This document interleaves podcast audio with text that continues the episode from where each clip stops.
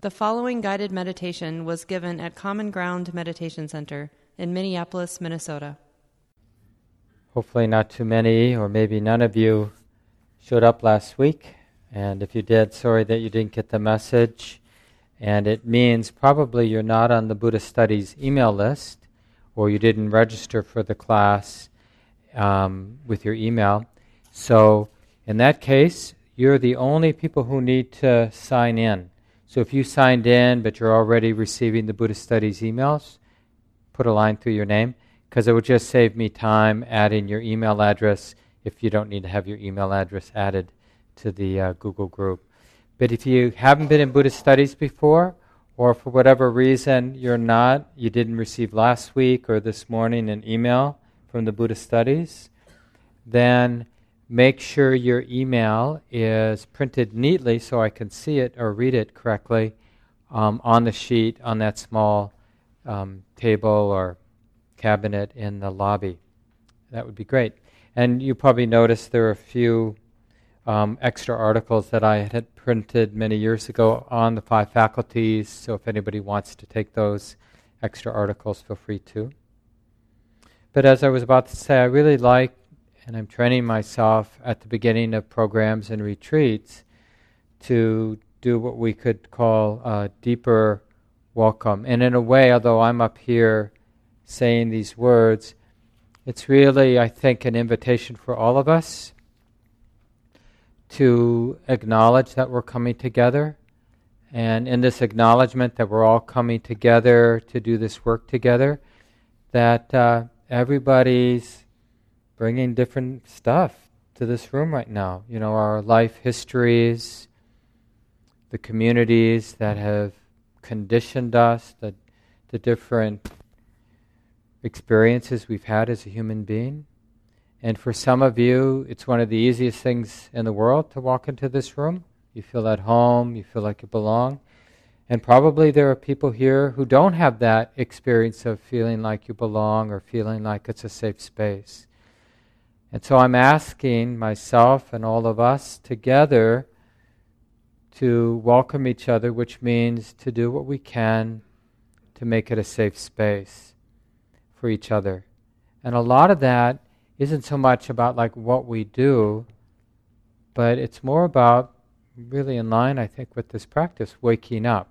A lot of it is waking up to what we're not aware of in terms of how we perpetuate separation and discomfort and oppression, even. Even though, of course, on the surface we may not be intending to make people uncomfortable or feel like they don't belong. It does happen.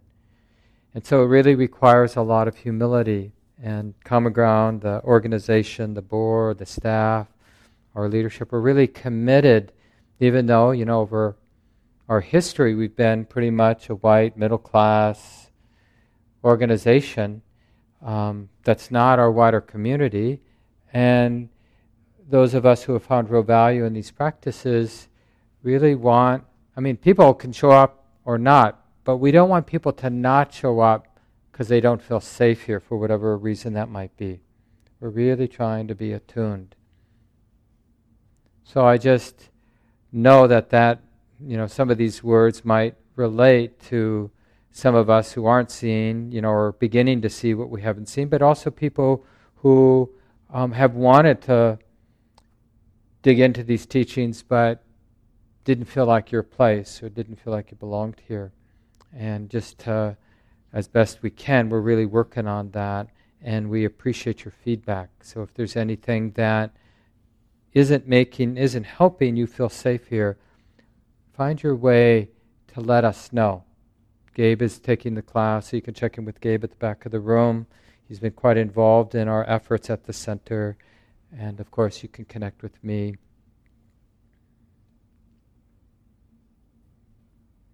So uh, I'll say a little bit more about the nuts and bolts, but why don't we do some meditation? And I thought with this uh, particular teaching on the five faculties, which really covers the whole path, it's just a different way. The Buddha you can think of the Buddhist teachings as different maps, but really the maps cover the same territory, but they're, you know, we have so many different personalities the Buddha ran into in his 40 some years of teaching. So different maps work better for some people, and other maps work better for other people in terms of how he talked about the mind, how he talked about the experience of suffering, how he talked about, pointed to the release of that suffering.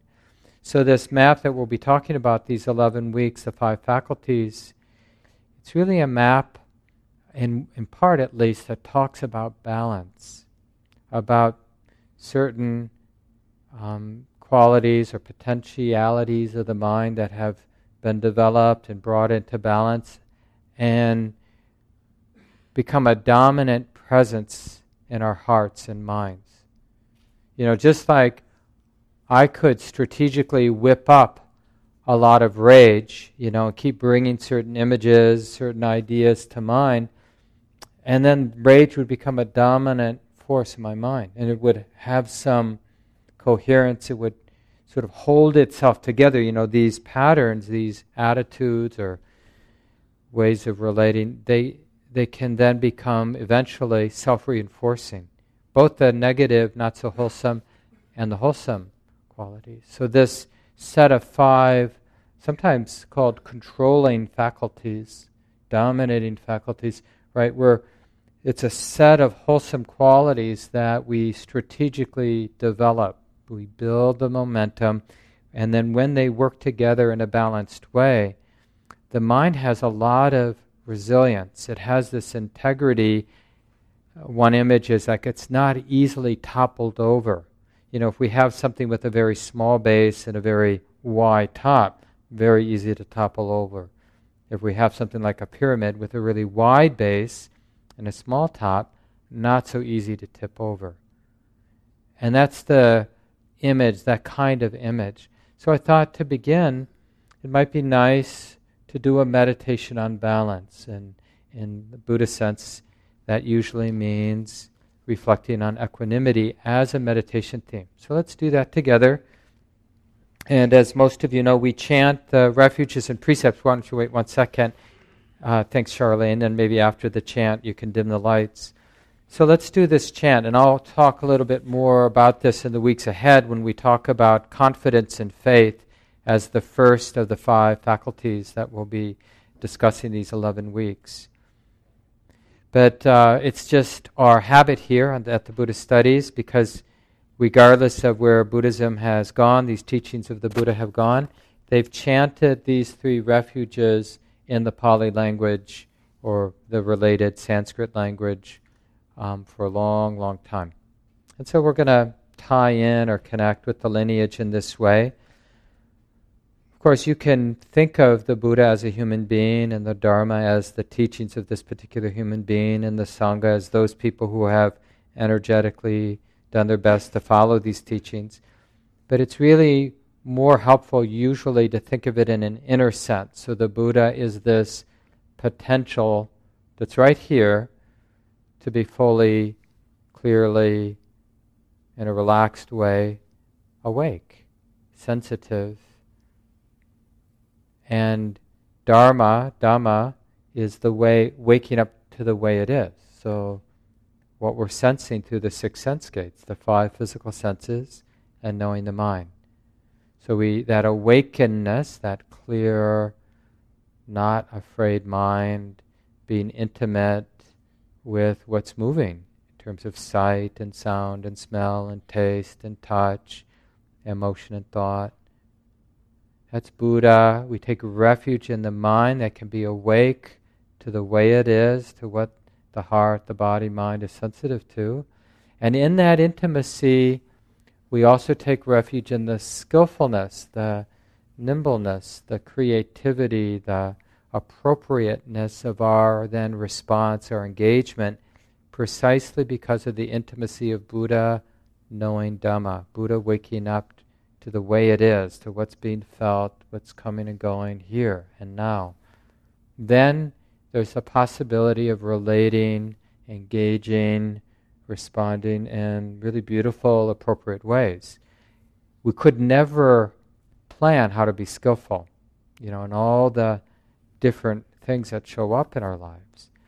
But we can develop, we can build the momentum in the Buddha knowing Dhamma And it just really supports saying the right things, refraining from doing things, laughing when that's appropriate, crying when that's appropriate. So we don't have to figure out how to be a good human being or a skillful human being, because Sangha is really the expression of Buddha knowing Dhamma. So it's just sort of a short code for this path of awakening Buddha, Dhamma, Sangha. And traditionally, you chant each of those, taking refuge in each of those three aspects of the path three times. That's the tradition. And we'll do that. And we do it slowly because another thing that's really nice in terms of the work we're doing together, we're building community. It really supports the integrity of our practice, knowing that we're part of this 11 week class. I'll talk more about that after uh, we're done with the meditation. And it just so happens, I mean, they have now in Western psychology experiments that demonstrate this. When a group of people do something together, they feel safer and they feel like they belong together. Just, and it doesn't actually matter much what they do together. I could say, let's do this, let's do this. What's that? Simon says, you know. And singing is a nice thing because it can be beautiful. So we slow it down so we can really sense that we're singing together when we do this chant. And if you haven't done it before, you'll pick it up. Just listen more than sing. And then after a couple weeks, you'll probably have it down. But just keep the sheet with you, put it in your pocket, bring it back next week if you're brand new to this. So let's chant the three traditional Buddhist refuges now.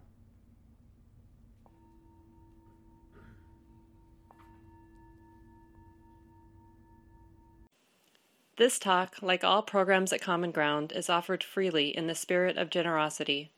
To learn more about Common Ground and its programs, or if you would like to donate, please visit our website www.commongroundmeditation.org.